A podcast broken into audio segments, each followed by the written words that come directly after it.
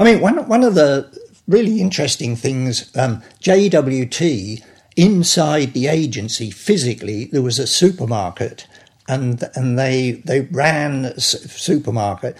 Um, so people had direct experience, uh, and also um, I think it was somebody like BP or one one of the big oil companies required the agency to run a service station. You know, and, wow, and okay. people. Um, That's hardcore research, isn't it? Yeah, yeah, yeah, yeah. And and people had to spend a certain amount of time to actually, you know, be run, well, running. Up, which I mean, I thought that was a really good um, principle yeah. that the agency people had first-hand experience of their clients' bu- business. Real People is produced by Squareholes, an agency conducting and publishing customized explorative research on key consumer markets, customers, and population segments. Squareholes also provides associated consulting and support to ignite positive business and social behavior change. Visit squareholes.com for more.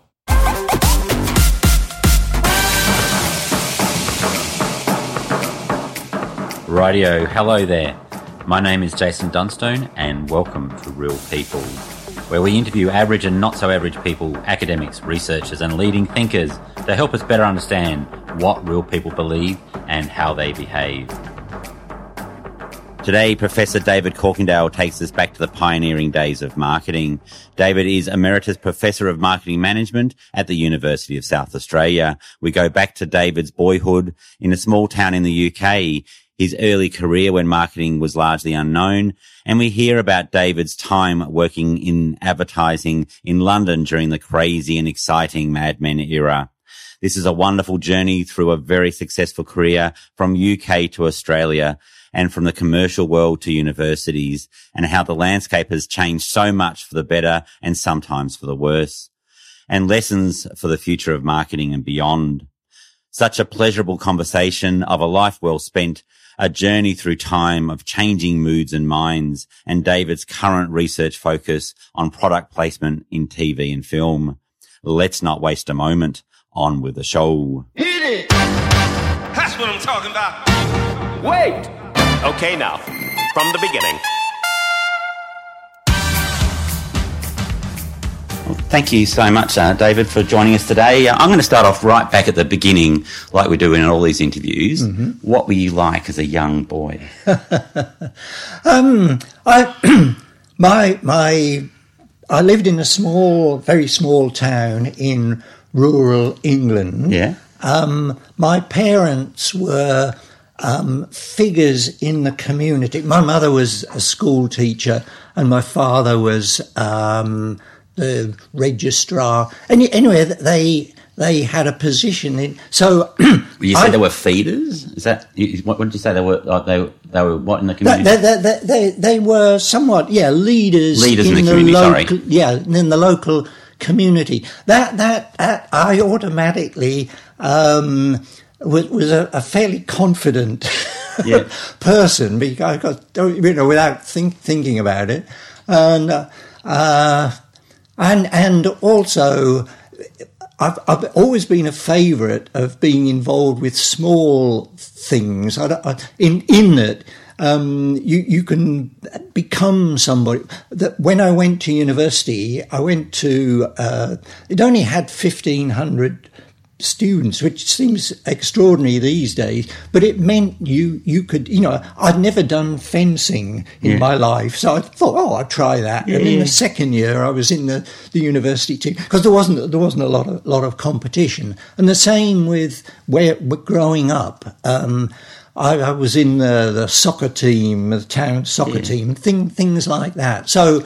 Um, However, when I went to university, I, I, always did well at school and things mm. like that.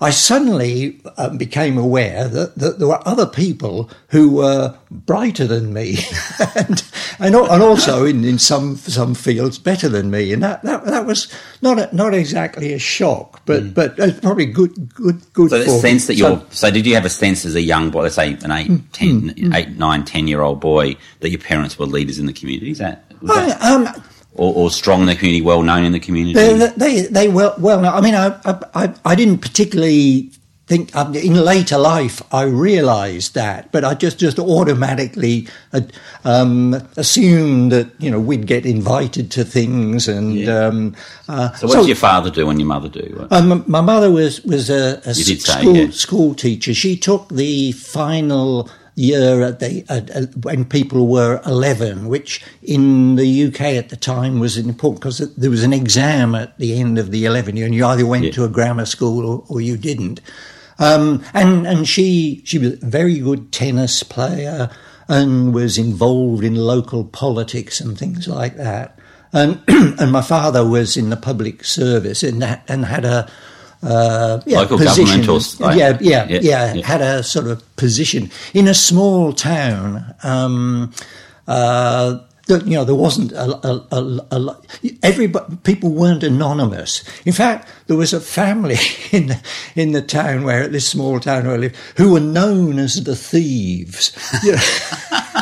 And and they, they, they almost you know had a had a posi- position you know if anything got stolen the police went round to their house you know and, and got it back and things like that you know and, that, that was their role in society It's like having the court. It's like what's it called? Having the court jester or the um. The, yeah yeah yeah so uh, in a way it was probably nice gr- growing up in in such a, a, a town where where everybody was mo- mostly respected you know had a role and were known and um, things like Was yeah there so a sense of class? Was there a sense of where you sat in society? Well, there probably was, but um, I, because I was unconsciously sort of in, in, such that there was in the upper strata, there was a family who were very, very clearly the top class. They owned a clothes factory.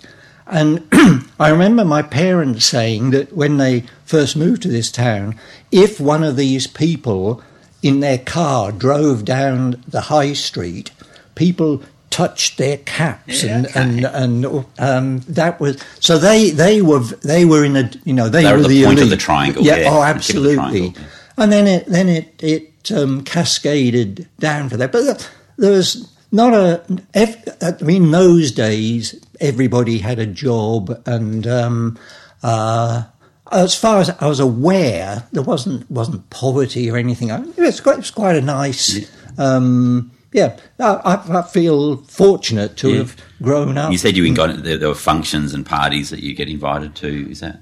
is Um, right? Yes, yes. Or social gatherings or- Yeah, social gatherings, and I, and I think yeah, my my parents were in that that you know the um, tennis parties and things like that. My, my parents were in the amateur dramatics, you know, and thing, things like yeah, they they they did things, which which, which again was probably. Uh, a good, in a way, model Yeah, for, for me. What town was that? Um, it was called Haverhill. It was on the Essex Suffolk border. Cambridge was the nearest big, big How big town. was it at the time? Um, it's about two and a half thousand. You Yeah, know, okay. small. It was small. What Um, was your school like? You said you were good at school. You went to um, school. What, what was I, the school like? How big? um, yeah, I, I went about about ten percent of people um, aged eleven got creamed off and went to a grammar school. I was fortunate one one of those. Um, uh, and there, the class would uh, be thirty, and um, I I used to come third, um, and in some subjects first. Um, and yeah, that, that sort of added to one's one's confidence. Um, but but again, that was you know everything was very personal. You know, all the teachers knew you, uh, knew knew. and the grammar school was in your town as well. No, no, it was eighteen miles away. So So how'd you um, get there? On a, on a bus. Yeah, okay, um, An hour there and an hour back every every day. But that automatically later um, in the town, because you were a grammar school person, you you were um, seen as uh, different and. Um, there, were- there, were- I, I never, there were never any derogatory remarks. I think people respect respected you, um, but um, looking back, the, those that didn't go to the grammar school were somewhat automatically, possibly for the rest of their lives. You know, they were um, going to be less successful, Yeah. um, and that probably wasn't good for them. Yeah. Um, So, that, so going to grammar school or not going to grammar school, looking back at the time, Mm. you, you were just existing in that life. Was it was it financial? Was it academic? Was it was it class? Like, how, how, how did you how, how do you sort of think that who, who went to the grammar school and who didn't? Uh, yes. I mean, it, it was a tremendous opportunity for for people, if you like, in all walks of society. Um, in that, if you were academically capable, you could get creamed off, and uh, that was the gateway to uh, a good career, a, a good good pro- professions. I mean, people from very um, ordinary families, you know, became Yeah, doctors and things like that through through that route. Yeah. Um, so that test at school or the like, sort of to, to know that you you you do have some aptitude academically. ac- and, yes, yes, yes. I mean, the uh, subsequently the attempt to make those who didn't go to the grammar school but went to another um, school um, different, if you like, opportunities for them. Um, how how successful that that that's been. I mean, it's a bit like, to be honest, I, I think universities in in this country, the fact that they're all trying to be the same, and some are seen as more elite than others, I think is a is a shame. In that um, there there are there are different need different people have different needs in terms of their development and education. Um, I, I, I, when I, I came to South Australia to, to join the South Australian Institute of Technology, which, which I, I, I liked its mission and it and its role, and it was different to Adelaide University. I, I always So did you come to um, South Australia direct from the UK? Yes, Yeah. yes, yes, yes. To to um, more or less head up um, marketing uh, at the Institute of Technology, and then What was their vision then? So if you yeah, well, very, very, very much um, to serve industry, if you like, um, in a in a in a direct, practical way. I remember speaking to the head of one of the um, computer companies here in in Adelaide at the, at the time, and he said every year he hired six six marketing graduates from the Institute of Technology and one economics graduate from Adelaide. And he said the people that came from the Institute on day one knew how to do Yeah. a marketing job, and it took them a year to get the economics graduates to Yeah. to understand business and how things are. But but, but I thought, yeah, that's fine. You know, there, there are two. so two the theoretical roles. versus practical. Yeah, yeah, yeah, and and there's a place and a need for both, but um, and progressively over time, it, what subsequently became University of South Australia, in a, in a way, has its mission is to be become like Adelaide University. isn't that which- interesting? which- which- or, or that no, it could be seen as that, and for a lot of the, the time, that clearly was the uh, um, the aim, and and th- that's not what I, th- I think the community wants or needs. Isn't that interesting? But um, unfortunately, I mean, circumstances to some degree drive that. In that, um, the, the research output brings money from the government, and to some degree, the criteria. How the system's rewarded, isn't it? Yeah, really? yeah, yeah, yeah. So, that- you know, quite naturally, people running an institution do what the um, uh, requirements, uh, whoever's paying or setting the uh, criteria. You, you, um, we do a lot of we do a fair bit of education work and, and at, both um, from early childhood, primary school, high school, and, and into universities. And is an is an interesting one at school. So a lot of the parents will say, or, or even the students will say that they want to know, well, that school stands for that, and that school stands for that, and, that, and, that, and that's not always an easy. thing. Some schools do that really well, and other schools not so much. And at a university level, the, the question goes in: Is it is it easy? Like laws becoming relatively homogenous that more Yep. universities offer, say, something like law than than Hmm. than there was was many years ago. So th- things like that, well, not, not law's Hmm. probably just one example, but sort of universities becoming yeah potentially more homogenous. But back in the UK, you're obviously an academic in the UK, were you? So, No, no, no. I, um, I, one of the, the one thing I re- regret in my life is I, I did chemistry at university, not through any great conviction or, or interest, but by, almost by a process of elimination. And I, t- I mean, just as an illustration of how motivation and interest i- is so important in education. Um, I, I, fortunately, when I left, I did go for some interviews to get a job as a cabinet and didn't get any of them. Fortunately, because I don't think I've been very good. Good. so were they the subjects that you were interested in at school? Not some aptitude I, for? I, I went.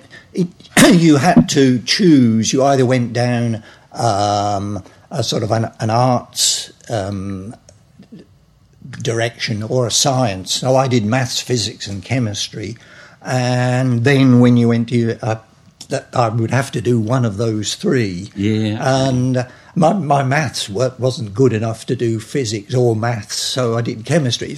As- Really, um, uh, and, and anyway, I fortunately got it got a job as as a management trainee with a, with a company called Vitamins Limited, and it was my chemistry background that got me that job. And um, I I discovered um, but by a project that I that I did something called operational research, um, which is sort of applying maths to business problems, and um, saw that that was. Uh, it was growing at the time and, and seemed to be really interesting and worthwhile. So I managed to get to do a, a master's degree in that. And then from that, I went and worked in industry doing that for quite a number of, well, for a number what of kind years. of organisations did you work? Um, I worked for an eng- steel and engineering company. And how I discovered marketing hmm. when when I was young, Was marketing a thing? Was, no, was no, marketing I- a, a no, like, it, I, it's a word I never heard. I worked for this big engineering steel company, multi-million dollar turnover. The the sales manager came to work on a bicycle and had two people in his office. Yeah. that was that. But in those, this was the mid 60s, early mid 60s. Demand still was greater than supply. Okay. And so the emphasis, all the work I did as an operational research person was on improving the efficiency of production um, and saving money on product. But production was the objective. Um, occasionally, production to, to service the demand. yeah, really, yeah, Because the yeah, demand's yeah. there, so the, the, demand's issue's there, not about yeah. selling so the product. To some, yeah. So who who marketing was never never never mentioned. Mm. However, towards the end of my time there, there was a big project set up to to develop a new steelworks, and as probably still the case today. Uh, way down the line, and you know, and all the design and things being done. Somebody somewhere said, uh, "Where's all this steel, this extra steel, going to go?" So, oh, we better have somebody look at the market. And I got drafted in to look at the market and, if you like, justify the fact that was all this extra steel. And um, I, I realized that um, all the other steelworks were working under capacity. So if there was yet more demand, they could actually fulfill it. And, I, and uh, when I'd looked at the numbers and things like that, and I went to see the, the head of this um, uh, team that was developing, and, and more or less said that to him. And I, and I said, if we assume that the others will just increase output, then there isn't really any need for this new steelwork. And he looked at me and he said, let's not assume that. Uh, and I learned that um, you. Uh, Even with the best evidence, they can yeah, say no. yeah, yeah. Is that um, right? And, and, and- but but I, wa- I was part of the team and they they they were hell bent on developing this new steelworks. Therefore, I, I would be a team player, and I would in my my report on the where the steel was all organized, I would not mention the fact that probably the others, if they increased their or fulfill their capacity, could meet it anyway. Anyway, anyway, um, but that alerted me to this thing called marketing in, in a um, limited sort of way, and I thought, ah, that's a secret to life. I should get into this. So where did you come across marketing? Just well, when, when I was and... doing this project yeah, yeah, yeah. and I had to look at markets, uh, uh, there was this thing called marketing. Um, so I decided that I needed to know more about that, um, and and I got myself a job in London in an ad agency, naively equating marketing to advertising. Mm. Um, and uh, so I worked in, in advertising agencies in London for a few years, which was great because it was still the Mad Men time. Yeah, uh, was, what agencies did you work with? I worked for BBDO and J. Walter Thompson. Um, I, I, actually was made redundant from the only time in my life I made redundant at BBDO. They lost four major accounts fairly close and a mysterious man came over from the States, sat in an office days, and then we were all summoned to the presentation room, and there was a new organisational chart, and I wasn't on it. It's a nice way to tell you. along, along with while it, while he was talking, people were looking at this chart, and people were whispering, "So and so's not there. So and so's not there." Um, um, and uh, fortunately, I'd got to know the people who did what I was doing, sort of operational research in ad agencies um, at JWT. And um, I told them that uh, I was not going to be working at BBDO. And, and they said, Oh, Rachel's leaving. Why don't you come and work for us? Mm. Which was absolutely fantastic because mm. I got to work on really big counts, you know, like Guinness and Kit Kat and those yeah, sorts of things.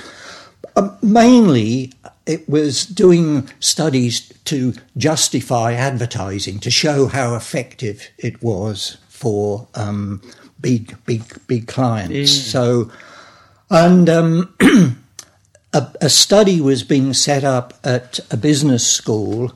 Um, about 20 um, big um, companies got together and said, we want to crack this issue of measuring the effectiveness of advertising. Here's a bag of money. Do a study for us. And I got headhunted to um, be in, in that, to, to run that. Yeah. So that's how I got into academia by sort of um, accident, if you like. Yeah, um, I had no um, initial um, intentions to be an academic. And initially, I, I just did this um, study for three years yeah.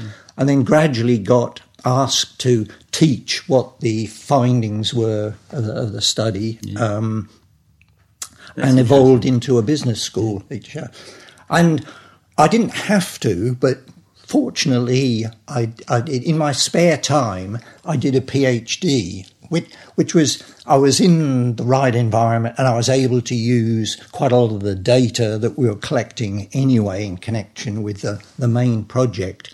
Um, I mean, subsequently, that's become uh, an essential mm. qualification to be in a university. But for a long, long while, it wasn't, particularly in business schools. Yeah. But very much is yeah. is now. The, the, the, agencies you were working for were they obviously some of them you mentioned they, they were at a global level. Were, were, did we have? Did you have a sense at that time, because it was obviously way before the internet, that that you were operating, that the agencies were operating on a global level, or were you the, the, very the, much of a sense of where we're focused on the local market? Um, not both of those were very much, um, you, you, know, US owned, and people came over from the, the states. Um, that, and that was that was great because um, they they brought new ideas, new new techniques, and things things like that. Particularly on the on the research side, because they had big research departments. So it was more about when somebody from say oh, the yeah, US yeah, would visit, yeah. and then you'd have those cross geographic learnings rather than yeah yeah yeah.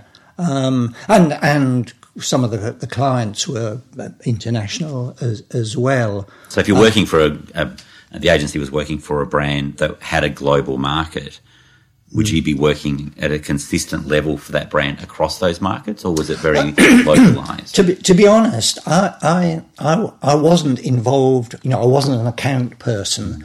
But the agencies overall, do you Yeah, yeah, yeah, yeah. I mean, one one of the really interesting things, um, JWT inside the agency physically, there was a supermarket, and and they they ran a supermarket, um, so people had direct experience, uh, and also um, I think it was somebody like BP or one of, one of the big oil companies required the agency to run a service station. You know, and, Wow, and okay. people.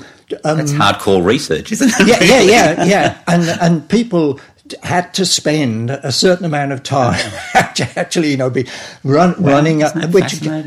I mean, I thought that was a really good um, principle Yeah. that the agency people had first-hand experience of their clients' bu- Yeah. business. I mean, I don't, I don't know whether that But exists. clearly, the budgets today. must that, that the budgets must have been large enough to, Oh, oh, oh, sustain yeah, yeah. set up your own Yeah. service station. Yeah.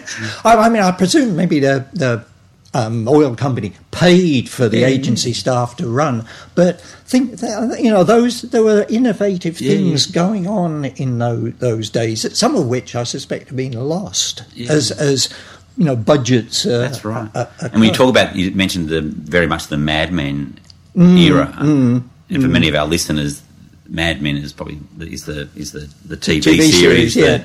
with Don Draper in it. But what what was the Mad Men era like? Uh, oh, it, Have actually when, been in when, it. when I, you know, have seen the Mad Men epi- episode, I, I, I to, you know, totally relate to. Is- is the, it- is it the- pretty oh, accurate? it was like Yeah, it was like that.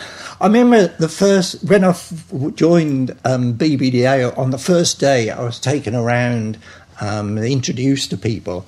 And I'd come from working in a steel steelworks in the north of England, and I was introduced to the art director, and I'd never seen anything like it. His office ha- had yellow leather furniture, which you know this is in the late sixties.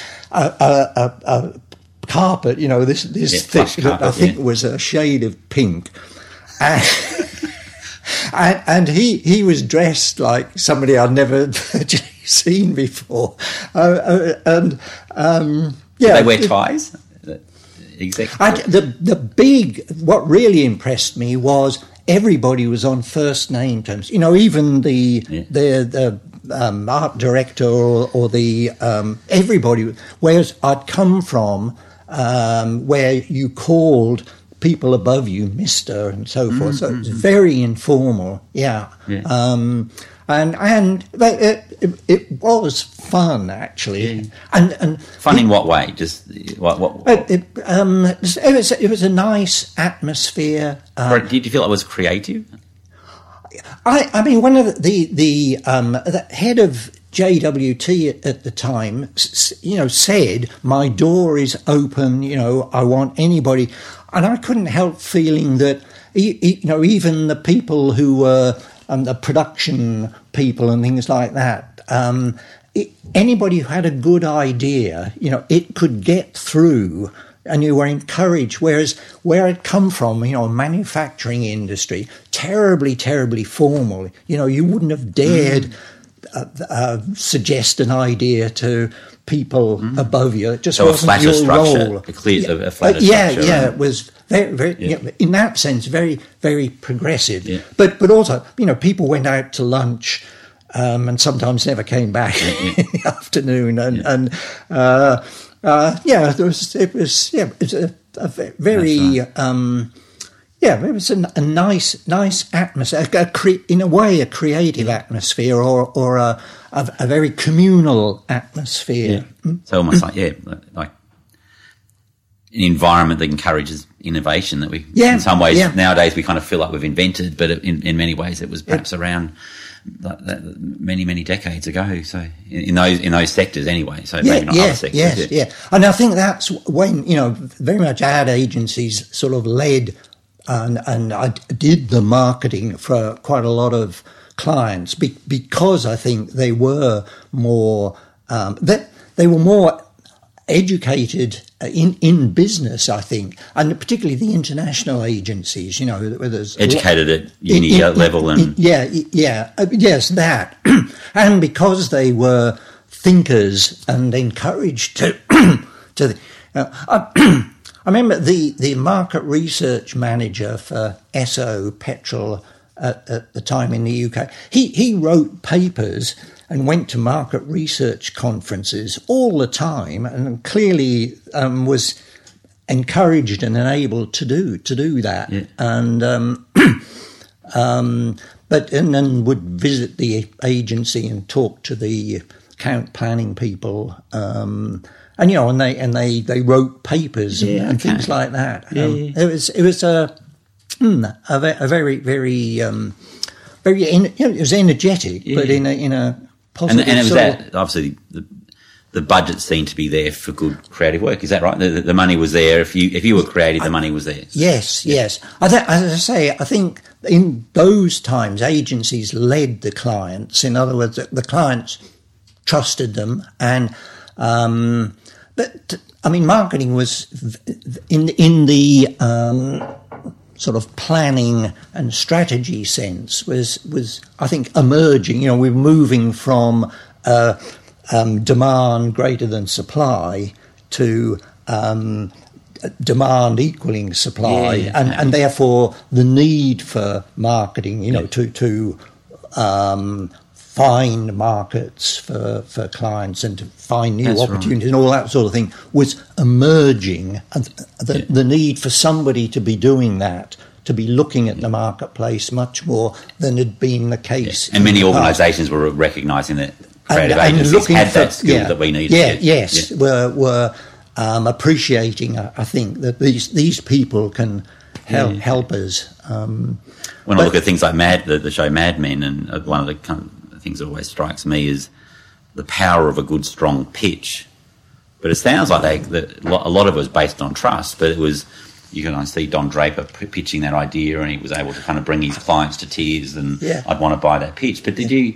Was I, there? I, is there a, like? Was there a, a like a, a skill that, that, came from about? Sort of I, I had early on at BBDO. One of the we we had a, a wine co- company um, or a company that had wine shops around, and um, we had a, a, meeting with them, and one of their people um, s- said something, um, raised a question, and as soon as he said it, I realised, oh, you know, we we'd done some work for this this client and done project or something. As soon as he asked this question, I thought, oh yes, of course, you know, we should have looked at that. The, our account director, though, just took control and explained to all of us why that was interesting, but it but it wasn't relevant, more or less. Mm-hmm. And as he was speaking, you know, I was carried along, but I, but I kept thinking, no, no, he's making stuff up. well, well, not so much that. You know, he, he was convincing me, or you know, but my sixth sense said, hang on, wait, anyway. And the clients, you know, accepted that and they went away happy. Immediately after they'd gone, he summoned us all and he laid into us, why hadn't we? Yeah, okay. And uh, and and also we got to work on that issue, that question. And then next time we had a meeting with a client, our account director introduced this issue as our idea. And, and I hang on, no, but he was so good at, at mm. on his feet and you know so quick thinking and eloquent and and you know the the Don mm. Draper yeah, yeah. they they they they existed. Yeah. Um, uh, but it's an interesting point because Andrew Kelly, we also mm-hmm. interviewed for the podcast, uh, talked about um, the importance. Great creative ideas come from great from strong client relationships, and even what you're saying there is that there's that trust that we build up a relationship, a trust. Yeah, um, yeah, yeah. And uh, I, I, don't necessarily need to talk about sort of how it compares today, but sort of what, what do you think are the building blocks of an agency, sort of you learned from back in the 60s, of building client trust?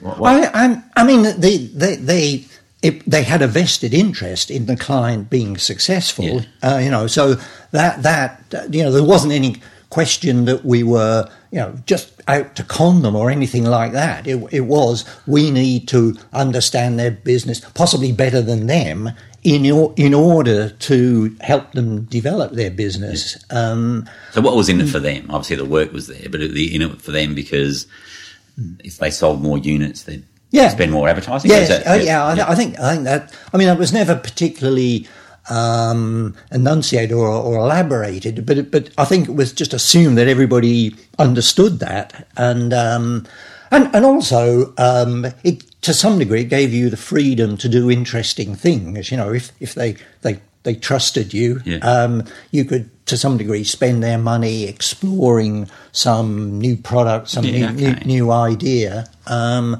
and that that's why it was. Yeah, it was from my observation, it was a, a good um, atmosphere. But p- particularly JWT, which was at the time be- the biggest, and um, um, you, you you could de- develop ideas, and and also there was, was long term thinking. I, I remember um, learning that a couple of people had been given uh, a, a, project to win a particular big client. And I said to my to my, my boss, but that you know that they already have an agency. Why why why spend money? And he said, um, in the fullness of time, clients fall out with their agency, and then they they seek a new new mm. one. Those two people will get to know their marketing people and invite them over things at the agency. And if it takes two years, three years, that's fine. But as and when they come to choose a new agency, they'll get a, they'll have a short list, and people will make a pitch. And when they uh, come to deciding who to who to choose, to some degree, probably all the agencies on their shortlist can do good work for mm-hmm. them. And then they'll think, what's it going to be like working with these? They already know us. They know we're nice people, mm. and so they, you know, we'll have that extra um, to offer, as mm. it were, the security that it's there's not going to be any difficulties. Whereas if they choose an agency they don't know terribly much about, mm. there, there's a risk that it won't work out. And, yeah, okay. and um, that they could afford to do that. But mm. but again, there was a, a good lesson in in um, understanding the client. You yeah, know, it's not just the technical capability; it's the the ability to work with people and, and, the relation, yeah. the relationships. Yeah. And, and Andrew talked a, lot about Andrew Kelly talked about about that kind of area too, about digging deeper into the business and, mm. and what their business drivers are, and, mm. it's very very mm. similar. Mm. Yeah, the role. I mean, I've been interested in your conversation around the role that research plays. So there wasn't a there wasn't a, sense of us and them. There was the research and then the creatives. Was it? You sound like the role, or, or, was there? Um, I think, as in in any organisation, to some degree, there's personalities. Yeah. that um, I, I, I, at JWT, I was in this um, uh, small unit that was sort of a specialist. Um, uh, statistical analysis, if you like, and modelling, um, and the the um, there was a certain amount of think of not exactly animosity, but but uh, between my boss and the head of the account planning, who did the market research. It sort of came under account planning. Um, I, I think they they they were into, if you like, qualitative research, whereas we most definitely weren't. You know, we were just numbers mm. people.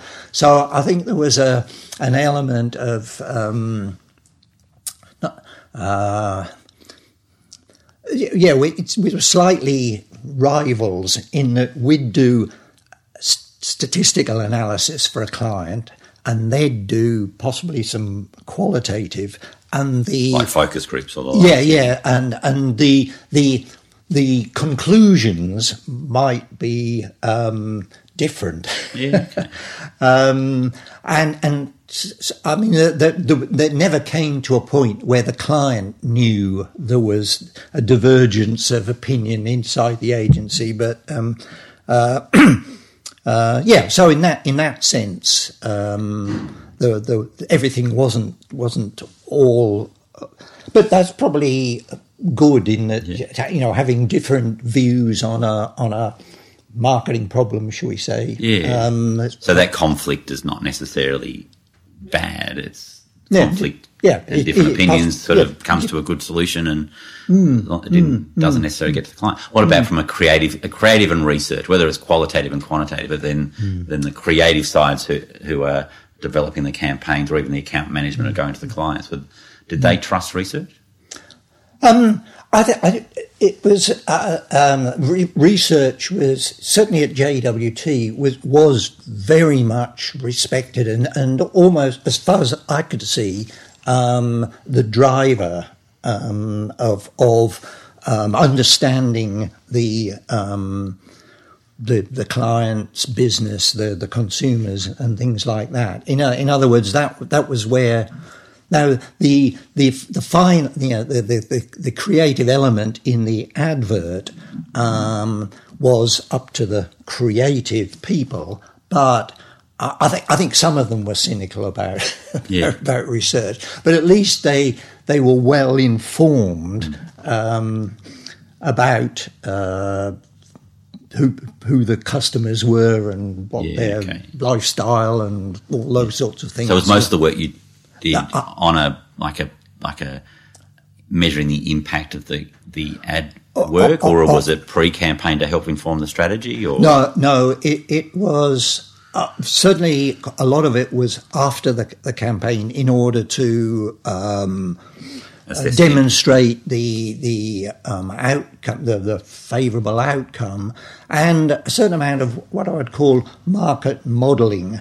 Um, that that, that helped um, somebody probably um, justify the budget. You know, showing that the uh, in a in a macro way in the in the marketplace that those who were spending um, a certain proportion of their revenue on supporting the market would, would doing better. So not only looking at the club, but look, looking at a category yeah, and, okay. and, doing those sorts of so studies. accessing data about campaign spend across yeah yes and, and the you know how market share was related or appeared to be related yeah. to the effort you were putting into the yeah. market, not only in advertising but in, in other other ways in, in, in terms of other forms of promotion and um, even. Um, yeah, pricing and things things like we, we're attempting to do so you that might get sort into, of modelling. Like, would you get into innovation, like sort of if they're looking at a new product and how do we price this? And is, yeah, yeah, I, I, I remember um,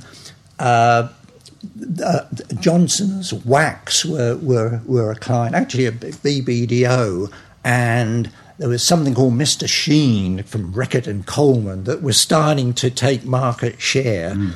and so they they they wanted to have an identical product to, to Mr. Sheen. Um, we, we in the agency initially didn't realise that. They came to us and said, we, we're going to have this new polish and we want a name and um, come up with a name. So, so we uh, did various um, what surprised me was pictures of spray polish with different names on, when shown to samples of ladies, had per- perceived different attributes. You know, this this name would would have a better shine than this this other mm-hmm. name, purely by showing people. Um, a, a, photograph, you know, and they weren't weren't able mm-hmm. to test it or anything like that. Anyway, um, we, we came up with a name that was better, that had better um, perceived qualities than Mr. Sheen.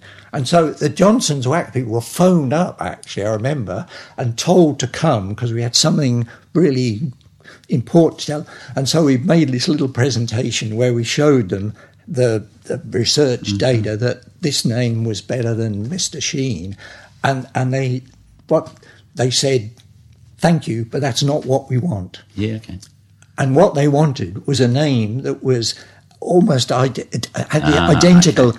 And they they then explained the rationale was that they that if Mr. Sheen was going to get ten percent of the market, if they could introduce an equivalent quickly, they'd get five percent, and Mr. Sheen would get five. What they didn't want was something eating into their major product, yeah, yeah, cannibalising um, what Pledge at the time, Yeah, which was the big, and that was an interesting um, insight into marketing strategy. Yeah, um, That, uh, but yeah, you know how the research um, fed into Yeah. th- that. I mean, picking the name was, but what was great was in s- within six weeks of them deciding the name, it was on supermarket shelves. So you, you got you then got the quick feedback of how that decision actually played out in the marketplace. Would you look at that data as well, or would you? Yeah, yeah, yeah, yeah, yeah. They they, they fed us the um, and um, that Did it work? certainly initially, yeah, it. Um, um, it stunted the growth Yeah. of, or, the, or yeah, the growth of the, the Mr. Sheen. Yeah. Okay. Um, yeah. Okay. So you didn't you didn't get involved in qualitative research? I- was that a I- separate area or? A, Yeah, like- I, I, so, yeah. I, I mean, I didn't really. Uh, to be honest, I, I was rather um, sceptical. Yeah.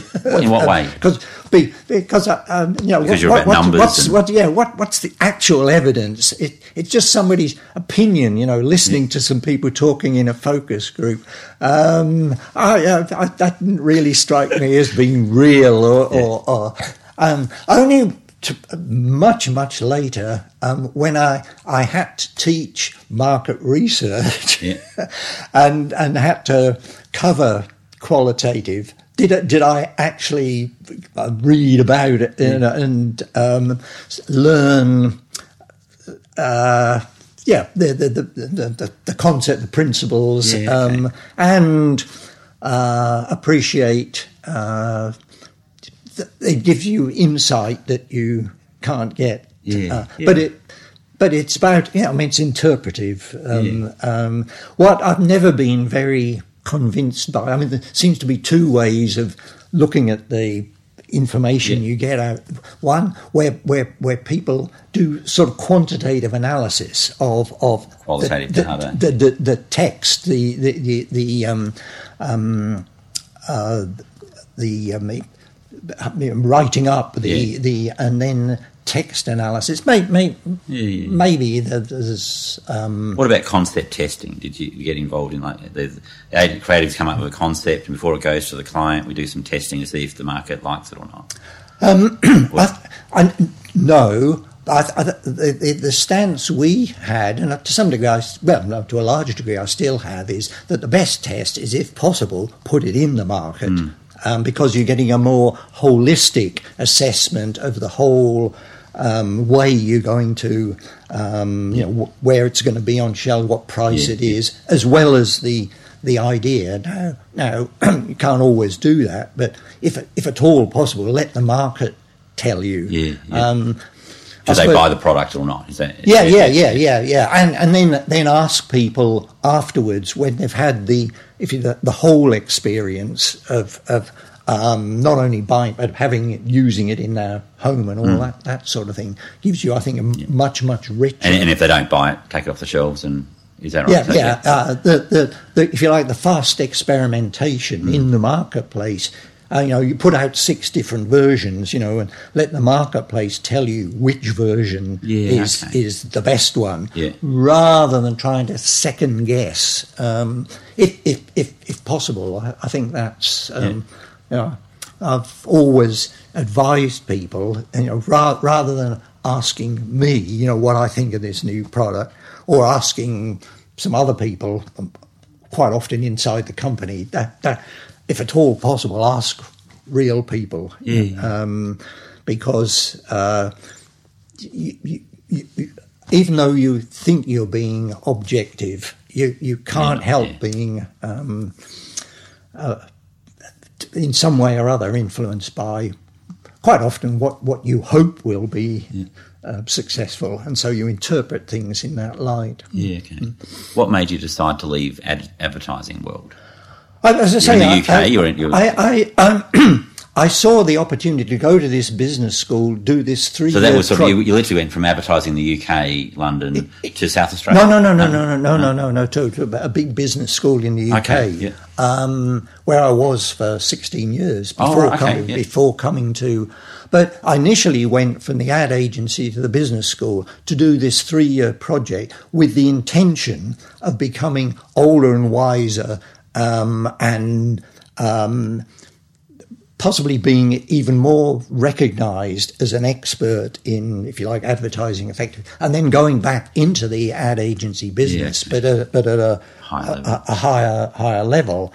Um, at the end of the three years, I think there was a bit of a, a recession in the UK and certainly in the advertising industry. So it wasn't as attractive to go back. Plus, the companies that had funded this project at the end of three years said, We like what's being done, we'll fund another three years. So I was there for six years. And by, you know, after six years, I'd become uh, a business school um, lecturer in, Yeah. in effect, and um, and, and it was it was I it was a very a very good position to be in. In the, the business school I was at, half the time was spent running short courses for companies, in, quite often inside the company. So you you were getting first hand experience of um, what companies were doing. Um, lots of lots of examples um, from the real world, as it were, that, that fed into the, the teaching. Yeah. Um, it was it was a, a, a very, but across a whole range of industries as well. It was it was a great position. So you know, I really enjoyed. Um, my my time and and the, the, the role I was fulfilling. Um, uh, yeah, we, we did projects for um, British Airways, um, Jaguar, um, but mostly they were turnaround situations. Somebody, some new person was drafted in to turn around British Airways, and part of their strategy usually was um, up, upgrading, updating their management. That they, they, and a business school would be brought in to run c- courses um, in Yeah, okay. uh, latest thing in human resources, marketing, etc. So it was. Um, great, I don't, yeah. you know, to some degree, went all over Europe doing that as well. Actually, So businesses in, in like, often in challenging situations of going, we need to change Yeah, yeah. our management I- skills I, and I can remember when we went into British Airways, the the people inside British Airways, the, the man, they re- referred to passengers as self-loading cargo. Which you know told you about the culture at the time, and no wonder you know customer service wasn't wasn't the greatest Yeah, if that was the uh, yeah the mind the mind. I mean, it was a long while ago, Yeah. but but um, yeah, things things things like that.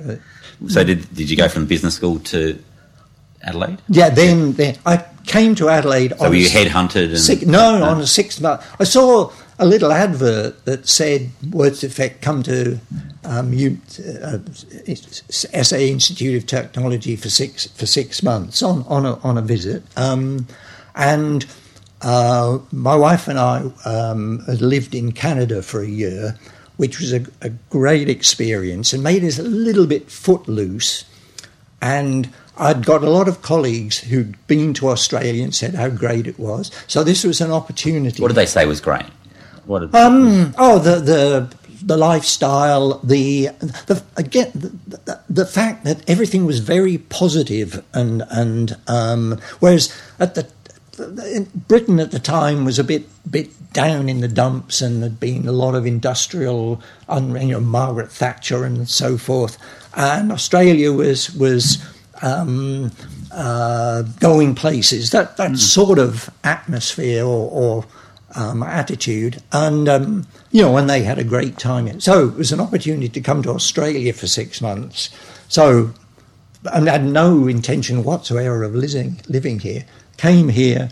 Um, when you're a visitor, you you make the most of it. So at the weekends, you know, we would go somewhere, we'd go to Barossa or, or we'd um, go somewhere um, or do something, you know, there'd be something on. So when we went back, we went back with a very favourable impression of here. We had had nice, interesting time. The students, I remember, I, I was very impressed by how positive they were here. Oh, so you were in lecturing here, were you? Yeah, yeah, yeah. So for six months, I, I taught marketing Okay. he, he, here at the At Institute of Institute, yeah, Technology. Um, mostly the MBA course, but a certain amount of under, undergraduates. Um, uh, and then uh, after two or three months, I, I got a letter from here saying there's this position. Um, more or less, please apply for it, which was which was nice. And I'd been where I was in the UK for 16 years. I'd been more or less thinking I ought to move on. Um, know, um, and here's an opportunity. And it was a, a promotion. Um, what made it easy to come back was the fact we'd lived here. We knew what we were coming to. Um, so that, that, that was very, very fortunate in a way. Um, marketing in, in a, as a academic discipline was in its very early days then. This is the late, late 80s. Everywhere worldwide, or Yeah, yeah, yeah. Well, p- p- in the UK and the States, it was already established, but Hmm. So here Australia, it it was was- yeah. early days. So there was the opportunity to come and develop things, which which was nice. The people I was going to be working with, I'd already worked with. They were, you know, they were good people. I was very, very happy about that. I knew, you know, we could um, develop pioneering, things. couldn't you? Yeah, yeah, right, yeah. Uh, and, and the demand was was clearly going up, which it subsequently did do. So that brings with it opportunities to uh, do things, um, hire more more people, innovate.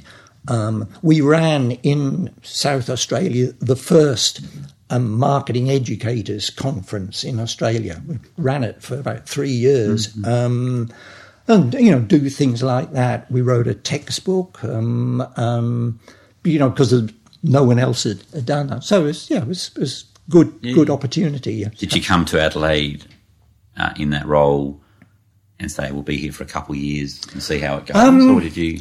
No, that's that's in, inter- interest. What I didn't realise about Australia was that um, to move your position might well mean moving city. Now, in the UK, you could get a new position, um, a new job, but you might easily still live where you were living. You just went down, caught a different train, or you went down a different road in the morning. Um, but so changing jobs in the UK is not anywhere near as um, the, the consequences aren't anywhere near as, great that would be here. You know, like if I wanted to move from Adelaide in the position I was, the, the, the, no other position in Adelaide existed. Hmm. I'd have to move to Melbourne or Sydney or whatever, and that's a much bigger. I, I didn't appreciate It's interesting. that actually. just the size of a place like London means that Yeah. there are going to be other positions Oh, exactly like yeah, that. you know, like there yeah, are that's interesting. twenty or thirty ad agencies. You know, you could you can move to another ad Yeah, okay. In in London. Um, uh, no, the, the rest of your life would, Yeah. would st- stay the same. Whereas here, you know, that that wouldn't be the case. You know, if you wanted to move up in, you know, join a bigger ad agency, you'd have to move to Melbourne or, Mm. or Sydney, which there's. Um, Particularly, say you've got children and all that sort of thing. Is, is so the nervousness was probably like, if this doesn't work out, we might have to move to another Um, place. or I uh, didn't really get, to be honest, give that a thought. In that the immediate and medium term future was clearly there was going to be opportunities in Adelaide anyway, and uh, and I, to some degree, had a life where um, things turned, you know, favourable things turned up any, any, okay. anyway. You know, I never really had to worry about having a, a good, interesting job. Um, I mean, I've lived through an era where that was probably um, you know available for a, a lot of a lot of people, particularly if you were educated and you know had good experiences, there would be opportunities. Yeah, okay. um, yeah, so didn't really give that a thought, to be honest. Yeah, Um, okay. And how long have you been at Uni SA or Institute of Tech? Um, 30, 30, 30 years, years, yeah, yeah, yeah. Um, I mean, I, I stayed on an extra 10 years because you can, and it's not a, not a physically demanding role, and interesting um, things to do. Yeah. Um, yeah, so Yeah. You touched on, and this is not about UniSA or, Mm, or, or um, any universities necessarily, even at a local level, but what have you sensed over that, that let's say, 30 years or so, how universities evol- have evolved in a in a positive way or, or a not so positive way? What, have- what have you observed? Obviously, a lot. um, hmm. what, what, what's what's what are, what is, what's sort of what, what are some of the things you're seeing universities have gone in a positive direction at a, at a broad level in Australia? yeah, positive direction. Um, yeah. What about online and stuff like that? It was is like is like or the, the mix of students or I, I said earlier that, that I, I was associated, you know, I grew up in a small place. I went to a very small university. Um, I, I, I, I like small operations. I, you know, I feel um, it's more, more, yeah, more positive environment. So to some degree, I, I, I don't like big. The fact that universities have got they've got bigger, a lot, lot bigger. I mean, there are there are the facilities probably have improved because of that. Um, their their their IT systems are very very good, um, and that that that's great. And a, and a small, much smaller, might not be able to, if you like, invest in having state of the art um, information systems and um, technology and things like that. Um, but I, I still feel that to some degree the students would would possibly have a better experience, you know, a more personal experience than yeah, than being in a in a large group and this not having much. I don't think much of a relationship. Certainly in some courses, some programs with with the staff, and also. Um, the the people who do quite a lot of the teaching are short term temporary people, um, and and the the full time staff uh, are, in some cases I think are, are pretty remote, and I shouldn't say this, but but teaching is not the number one priority for a lot of or for quite a lot of people in a university but by force of circumstances, not their their choice. Um, I mean, the, but because the the reward system has, has tended not to make that number one. so the reward is about what, what papers or Oh, research? yeah, or, exactly. Yeah, yeah, yeah, yeah. And re- is that recognition for the university or is that what? Yes. Yeah. Oh, yes, yes, yes. And again, that's that's. The, but uh, interestingly, just last week, some uh, some educational consultants put out a, a report where they've advocated that in Australia, um, th- th- there can be, if you like, teaching focused university at the moment to be to be officially recognised and call yourself a university, you have to do have research in at least three discipline areas.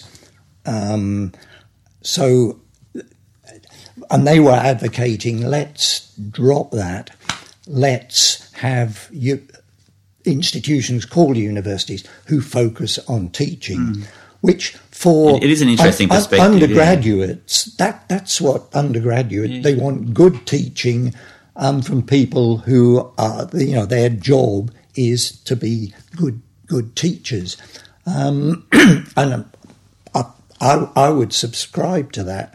Um, now there's there's a role for research universities. You know, somebody's got to develop new knowledge and things like that. But as long as that gets transferred to the people who are doing the yeah. teaching and they're up to date, um, you know, it's horses for, for courses, right. to, to be honest. It is um, an interesting one, isn't it? I don't know, certainly know back in my day, a couple of decades, or 25 or so years ago, when, or 20 or so years ago when I did my last bit of study, but sort of probably 25, mm. probably more, probably getting, um, when I, when I did my proper undergrad, but it's certainly sort of that, that focus then. I'm, maybe because I did my undergrad, I wasn't aware of mm. all the other research that went on, but it certainly seems to be more of an emphasis on papers. But, but consulting yeah. or about like they're, they're, quite quite different. We'll have times when we're talking, mm. where, where yeah, where you're competing more, more, and more with, with the university in, in, a consulting sense as well, which is which is mm. which is, which has always occurred to some level, mm. but being mm. more and more of a case. It's, I guess it's interesting in some of the discussions we've had um, that from a business side, but it also seems to be from a university side of I'm going to say an obsession with growth. The growth is the way that businesses and, and maybe mm. and universities need to go, and um, but growth creates um, complexities. Growth creates the need to maintain that revenue. Uh, growth mm. creates sort of mm. KPIs that need to be set mm. to to do different things. What, what, whether it's in a university setting, whether it's in a business setting, com- com- comment mm. from you, oh, David, about growth and they, they, they, are very similar to businesses now. Yeah. They, I mean, they they have. I mean, because they're big, they have to be run as a, in effect, a, a, a business mm. operation. Mm. I mean, all all the same requirements um, apply. I mean, but what it means is that um, you you employ, you spend a lot of money on running the organization. You know, I mean, half the money goes on administrative and mm. support people and functions.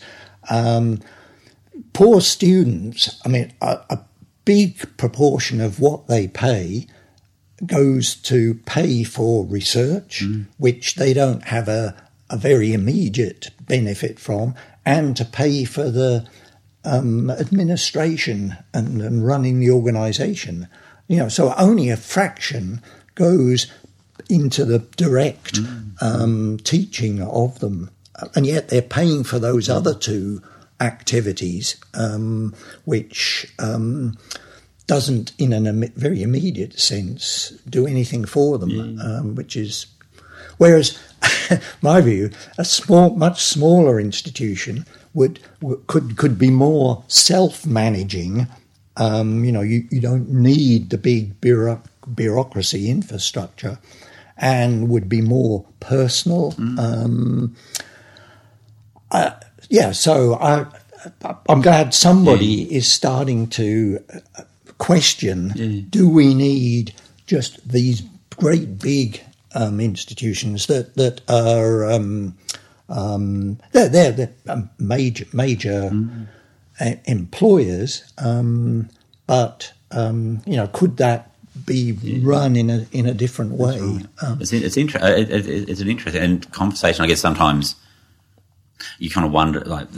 Uh, there's that opportunity potentially for a disruptor that, that, that does it differently. That maybe they have yeah, got a yeah, different yeah, focus, for example. I guess because I'm assuming it's complex to, to just go out there and create your own little university. But but I, but mm. but I guess there's that dis- disruption there. And um, I I thought online would would be the disruptor. Yeah. That, and I still feel that if um, in universities, say in the states, not not the the elite, but the next echelon that, that have somewhat of an international reputation and name, that if they offered really well run, well designed, um, engaging degree courses online, they'd be a big threat to um, other countries' institutions. Let's say Stanford or someone like that. Say we're going to have a oh, an amazing. I don't, I don't, think they ever would. They weren't. Won't but, ever but, okay. Somewhere like Georgia Tech or something, yeah. which which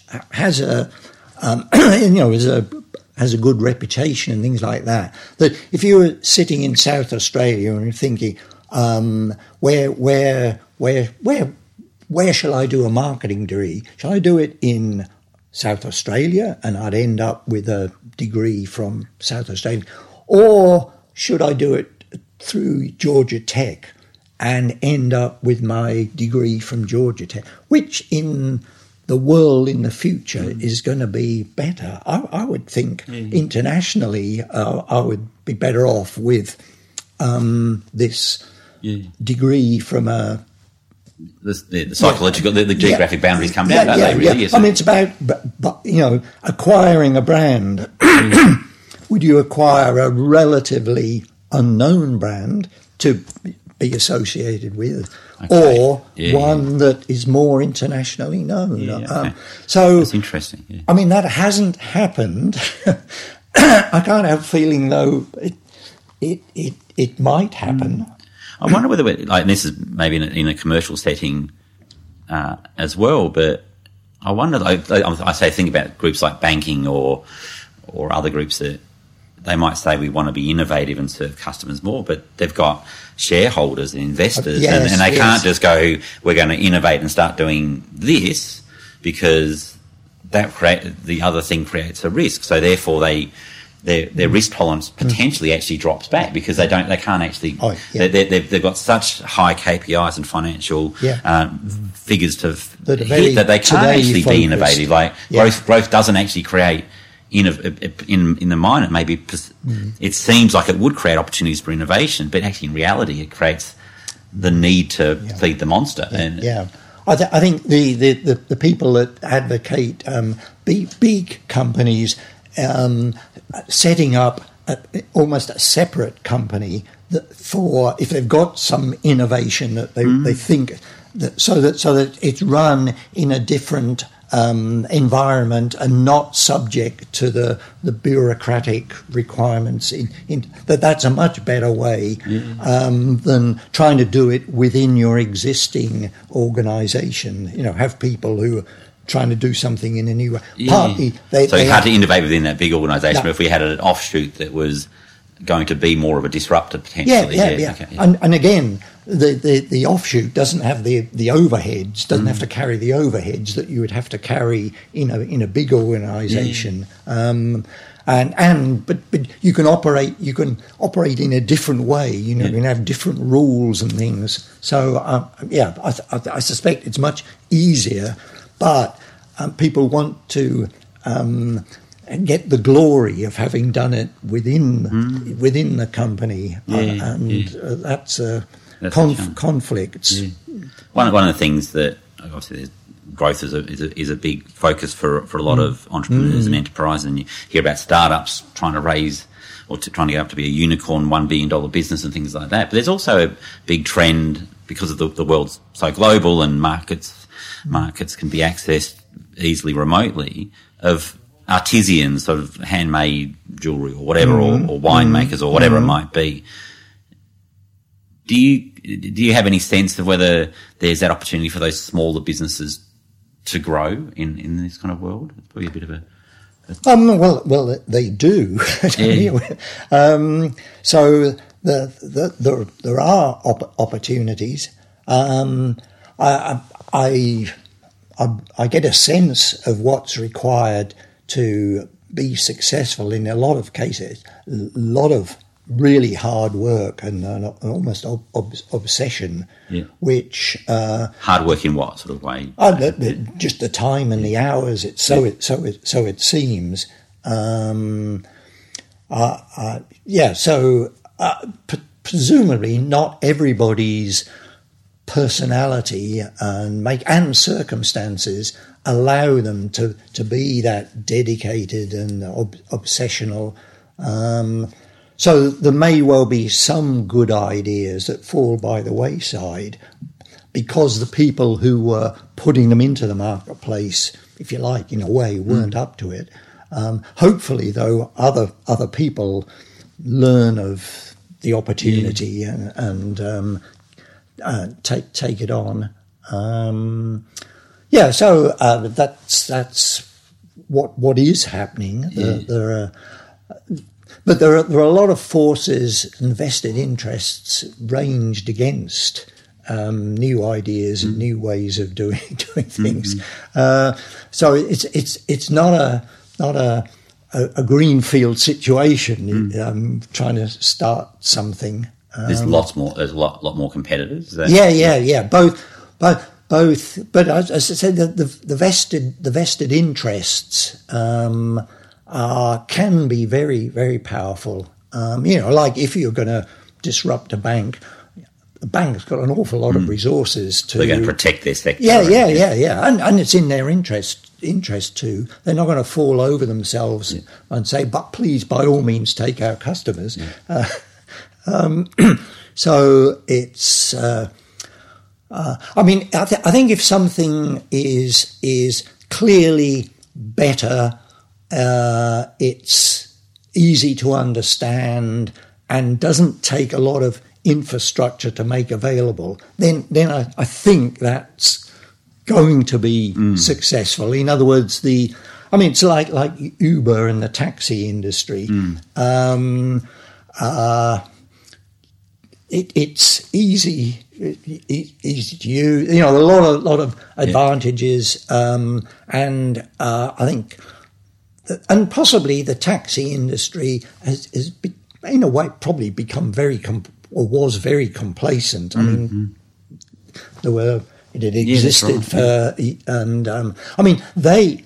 Being wise after the event, they should have invented or They could or have, yeah, that's right. developed the technology that that runs Uber. Hmm. I mean, uh, you know, having having on your phone the the map and showing the car coming toward you and all that. So Hmm. They, I mean, could have, they, they, they had a lot of time to respond and replicate or to- even even to- yeah, that's yeah, right. But they still still haven't. That's Uh, exactly right. but but ha- I mean, it's the old old old, old thing that you know they should have introduced Yeah. in the um, Uber system, but why why why should they? You know, every, every, everything was working fine as as the Is it what- just? I, I wonder, sort of in taxis, you look at, I catch a lot of taxis, and um, uh, my frustration is that you- they've got, a, they often have a poor service yeah, and a poor yeah, product, yeah, and.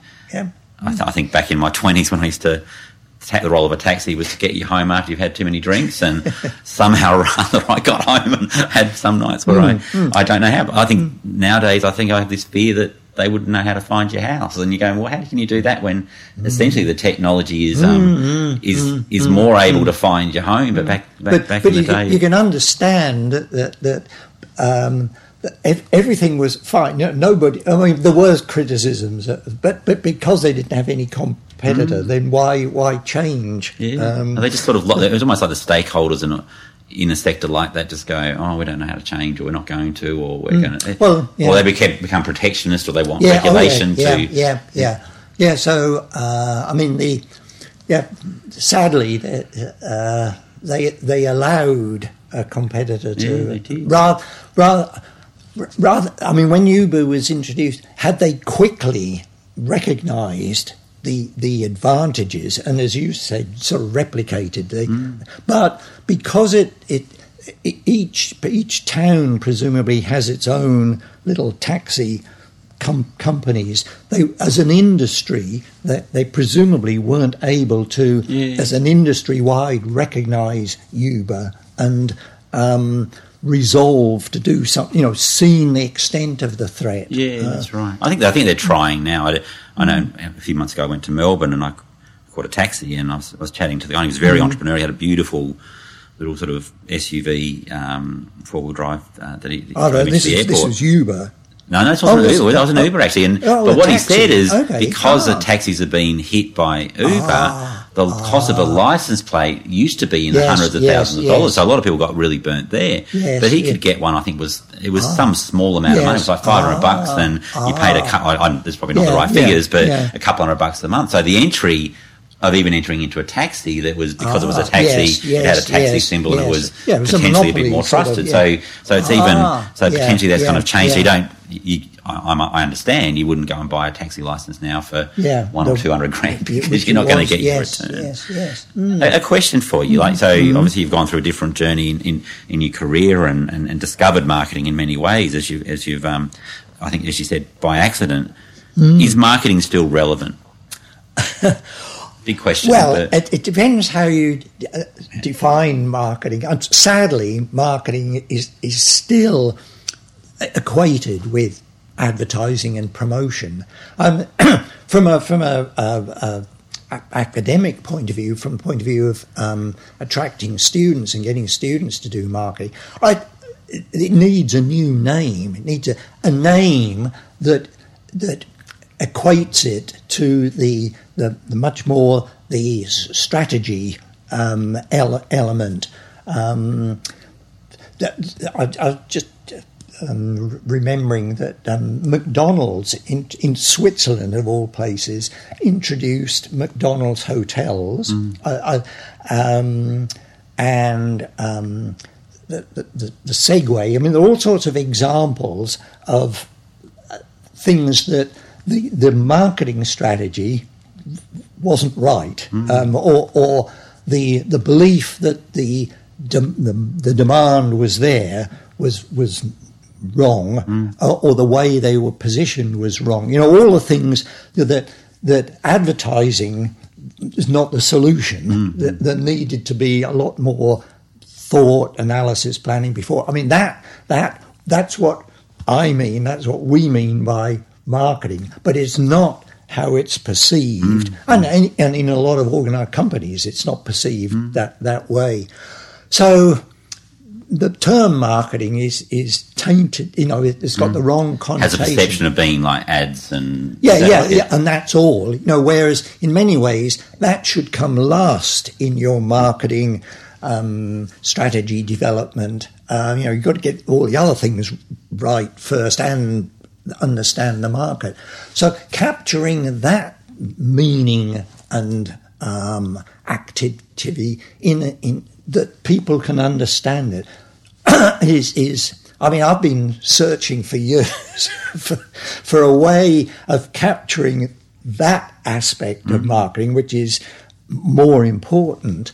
Um, but uh, I, I, for a while, I, I, wanted to call our program marketology yeah. because I, I, thought that sounded more serious. Yeah. Uh, uh, you know, the study of markets yeah, rather than marketing, meaning advertising and promotion, things like that. Yeah, so the, the, there's still. Uh, just as has always been a, a, a need for marketing, I think it's being you know, our sense, you know, the, the more strategic sense is being provided presumably by, by consultants mm um, rather than um, uh, the ad agencies. They, have sort of, I think, lost that that role in that in, marketing. Yeah, yeah, in the, in the, yeah. The, yeah, yeah, yeah. I wonder, sort of. I, mm. I, guess we um, we sort of have different. Um, organisations we deal with, I think we probably we might deal with like innovation managers. We might deal with a strategy director within an organisation, yeah, and it's becoming less and less marketing. And yeah, I think sometimes it's maybe of marketers being. I think no, no, no. This is unfair. We've got many of our, our clients have a quite a exactly how you t- uh, refer to marketing is exactly how they see marketing. But I think there's still a conversation that many marketers really just want to create a telly ad or, or a, a nice ad, and, and, then there's still that conversation there, and then there's mm-hmm. conversation around they want to have a social media campaign, and it's yeah, it, it's really very much about the marketing is the promotion side. Yeah. Oh yeah, yeah. And I wonder yeah. sometimes whether some marketers, not all, but some marketers have missed. They did own the customer and own the consumer. Mm. I think other parts of the business mm. are starting to own that mm. more. Yes, because yes, yes. the marketers were perhaps focused on the promotion bit, not on yes. the customer and, Yeah, and, and, and maybe the, the, the, bigger picture market has, has, has been successful in the sense that that's now appreciated by other yeah, okay. other functions in inside organisations appreciate the need for the more strategic, the understanding mm. the, the, the, customer mm. more thoroughly. So in so it's it's um, sown the seeds of its own right. destruction. And research is the way. same. I think mm. research gets mm. design thinkers and human centered designers and even design sprints and the lights are going. Essentially, they're taking away things that, yes, that we've done yes, forever. Yes, we've, we've, done for as long as you've been in research, David. Mm. And we're going, oh, uh, that's the stuff that we've been doing forever. And somehow rather you've been able to market it in a way that goes, like design thinking or design sprints is, is really exciting. But that's kind of what, as oh, researchers, we, have all yes, and marketers, yes, yeah. In other words, yes. In other words, other people can learn the the, the, the procedures, Yeah, the techniques, right. the, the methodology. That's right. Yeah, and yeah, it's frustrating when they call it by another name. Um, and it becomes more popular. like Yes. design thinking, you go, wow, just, that's the stuff that we do, and, yeah. and they go, oh, it sounds it's it's, and it's there's really a certain cool amount and- of rediscovering the the wheel as well. That's right, that, exactly. that, that they, come out with pronouncements and insights, and I think, but you know, that There's 10, no 10 years and ago. Also, then also some of the thing I look and go, there's no evidence. There's no.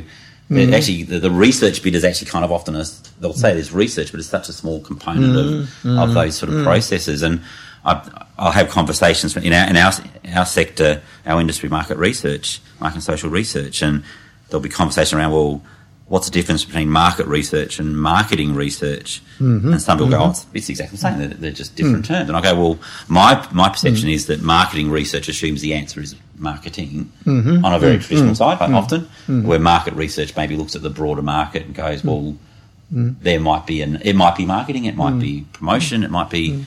What's your sense? Is there a difference between market and marketing? Um, Not really. it, comes out how how you define. So something that that I I feel um, there's possibly been a, a regression, or, or there's a, there's a need for that when problems occur. There's there's a tendency for people to sort of guess the the solution or to guess the cause, whereas if they previously put in place um, information metrics or information gathering on a regular basis, when the problem crops up, they they they've got more um, way or better ways of understanding the problem and knowing, if you like, the the real cause rather than um, guessing. And quite often, they, they in effect they guess. Somebody says, "I know what the, re- the either what the, what the solution is." They try it and it doesn't work.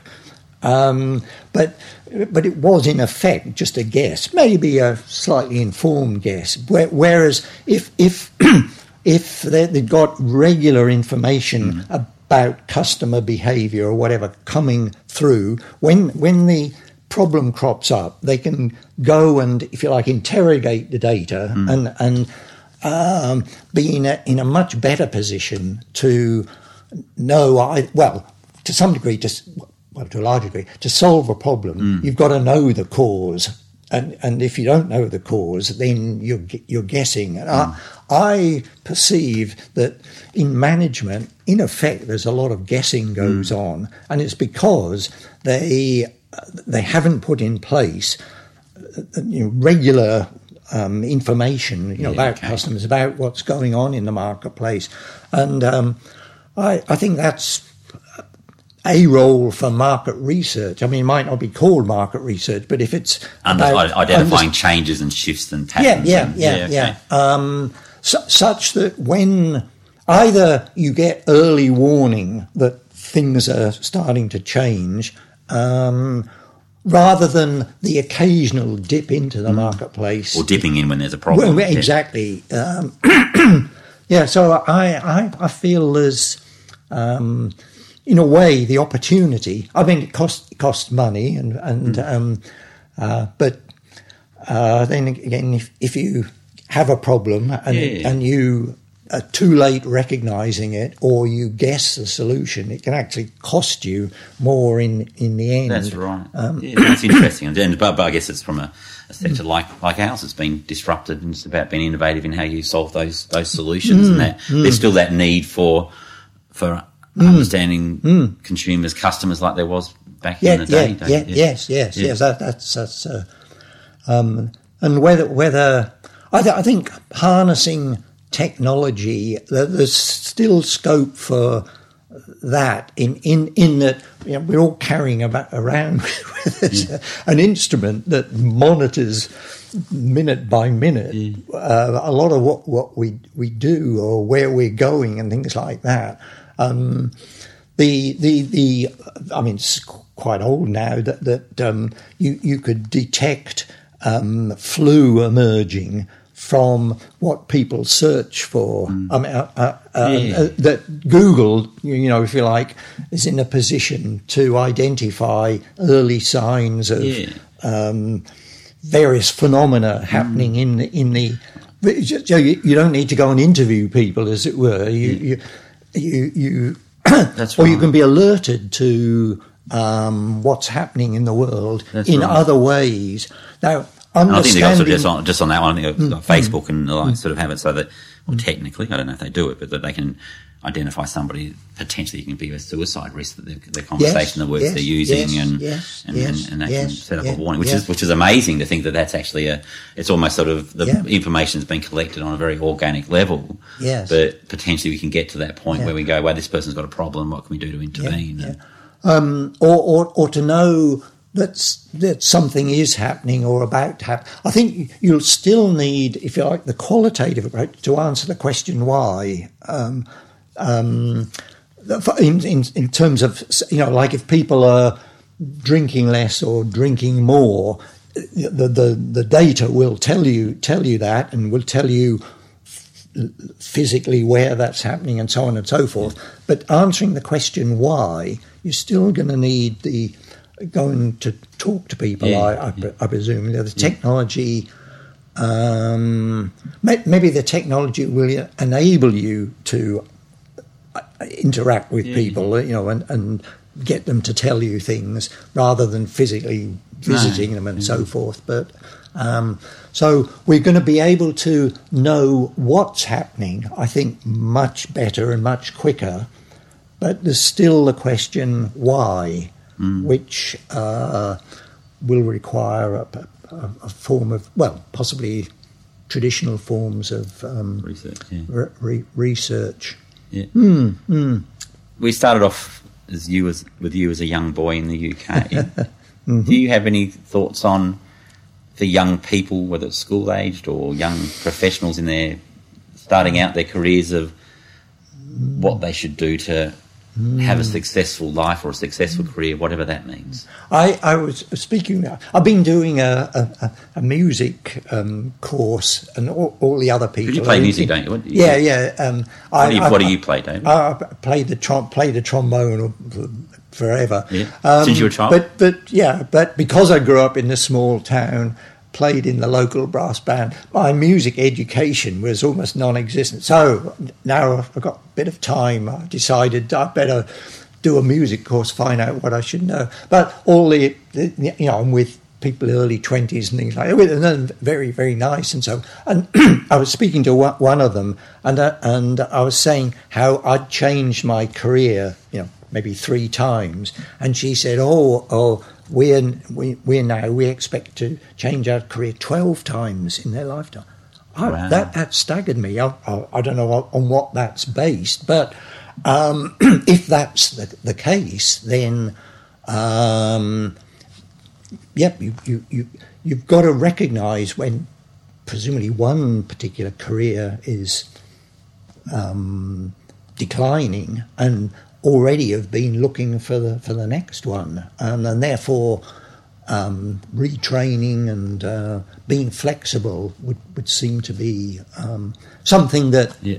I never. So that really- flexibility about knowing when, when one to- career is coming to, yeah, its when to and- move out of one thing and, and, and move on rather than hanging on and and uh, uh, assuming you know like the tax industry that it'll always be there. Um, it's, it's, And you've had a bit of rest taker in you. You've kind of obviously sort of moved from one career to the next in different roles and and randomly came across marketing or, or Yeah, yeah, but, yeah. But but you're, that's obviously it's something in you to explore and Yeah, yes. I mean, I, it never never crossed my mind about leaving. You know, I, I had a good job in the steel industry, but I, I, it never crossed my mind that I was I was giving up safety, you know, or Mm-hmm. security. I, I just this this new, you know, this marketing is something that's of the future. I better get into it. Yeah. That just seemed the automatic thing to do. I, I was single, you know, I, I didn't have any other, in a way, responsibility. So that possibly enabled me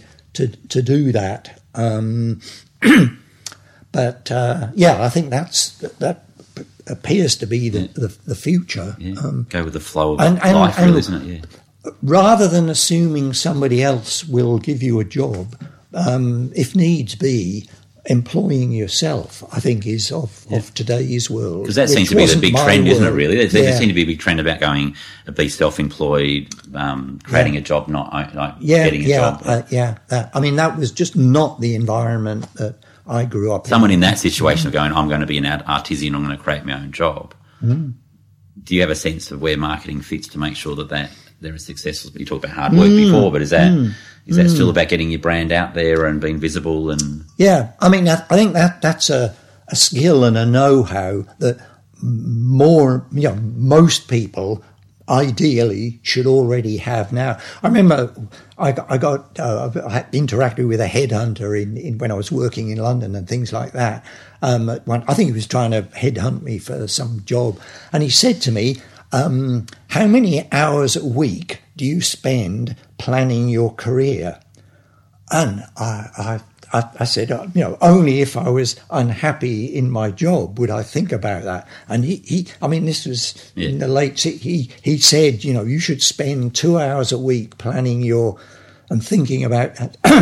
now, I, I didn't need to, Yeah. but I, I imagine today that's something that yeah, people what's the next step and those sort of things? There. yeah, and, and thinking about what's happening, you know, the, this this role that I'm fulfilling at the moment. What what's happening? You know, what's happening in the world?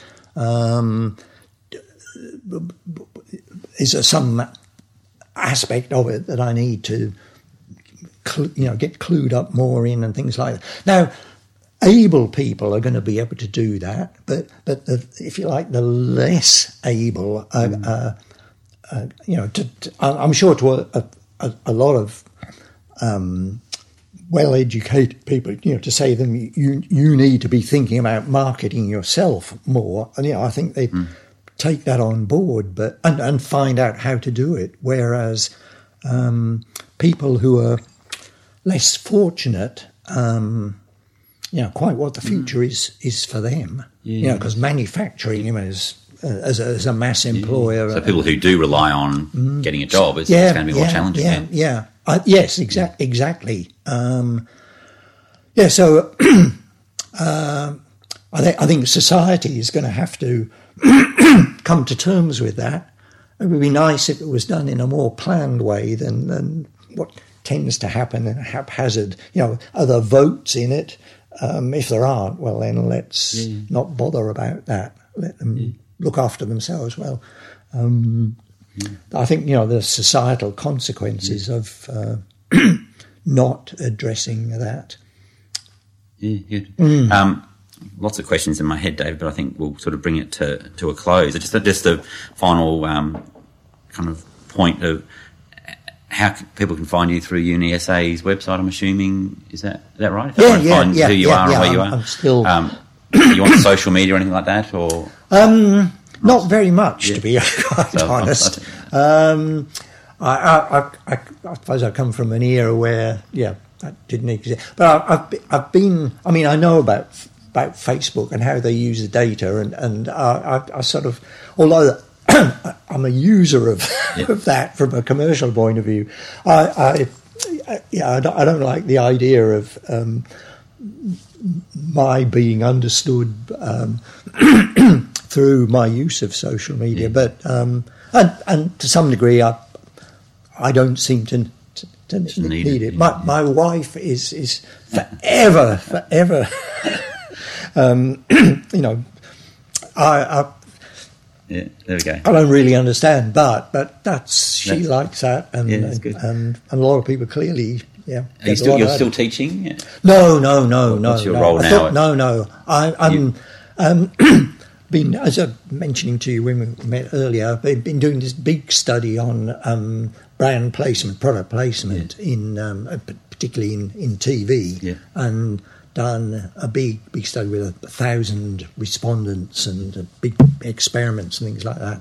Um, and that, that's what I'm ha- happen to be working on at the moment, Yeah, which great. yeah is um, And, something and you were I- saying when we had that conversation, the product placement's becoming more and more Yeah, for, for- you know, as common. circumstances change, as people in various ways avoid um, ad- advertising, either actively, you know, switching off or whatever, mm. or just not being presented with it, you know, in the in the sense some entertainment media doesn't have advertising.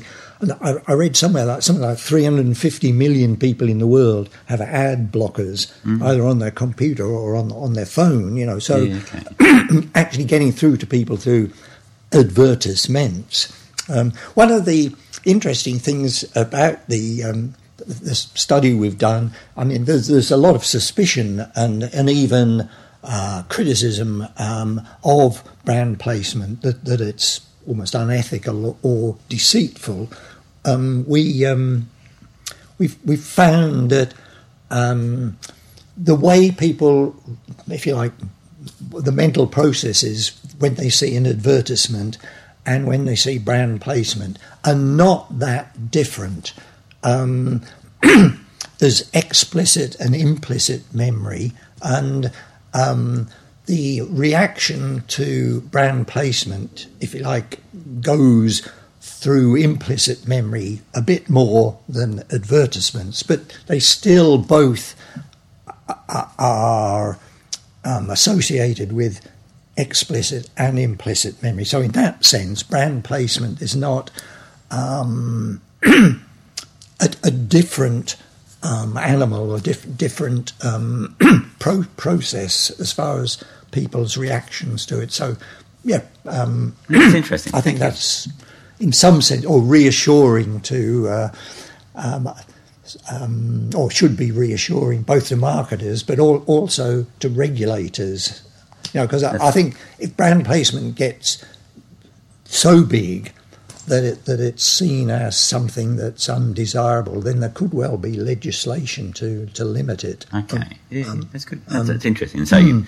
having fun exploring that area, and mm, so you've got yeah, be, you've got yeah, freedom to, to, to, to, do that. Yeah, yeah, yeah. No, good and write and write papers about it and read about it. Yeah. yeah. Thank you so much for your time. No, pleasure, pleasure. It's been yeah, good it's been to great. talk Thank to you. Oh, been fascinating. Thank you. Hey, Jason here to say goodbye until next time. Please subscribe to Real People via iTunes, your favourite podcast platform. While you are there, please leave a review. If you're interested in receiving our every Friday, same time emails on everything human centered, customer focused, entrepreneurialism, and thinking different, popular articles by me, the Square Holes team, and special guests who have included Professor Barry Bergen, Christy Anthony, and Suet Anantula, please go to squareholes.com forward slash blog to read and join our email list. You can also follow me, Jason Dunstone, on Twitter or your favourite social media. Thank you for listening. Uru.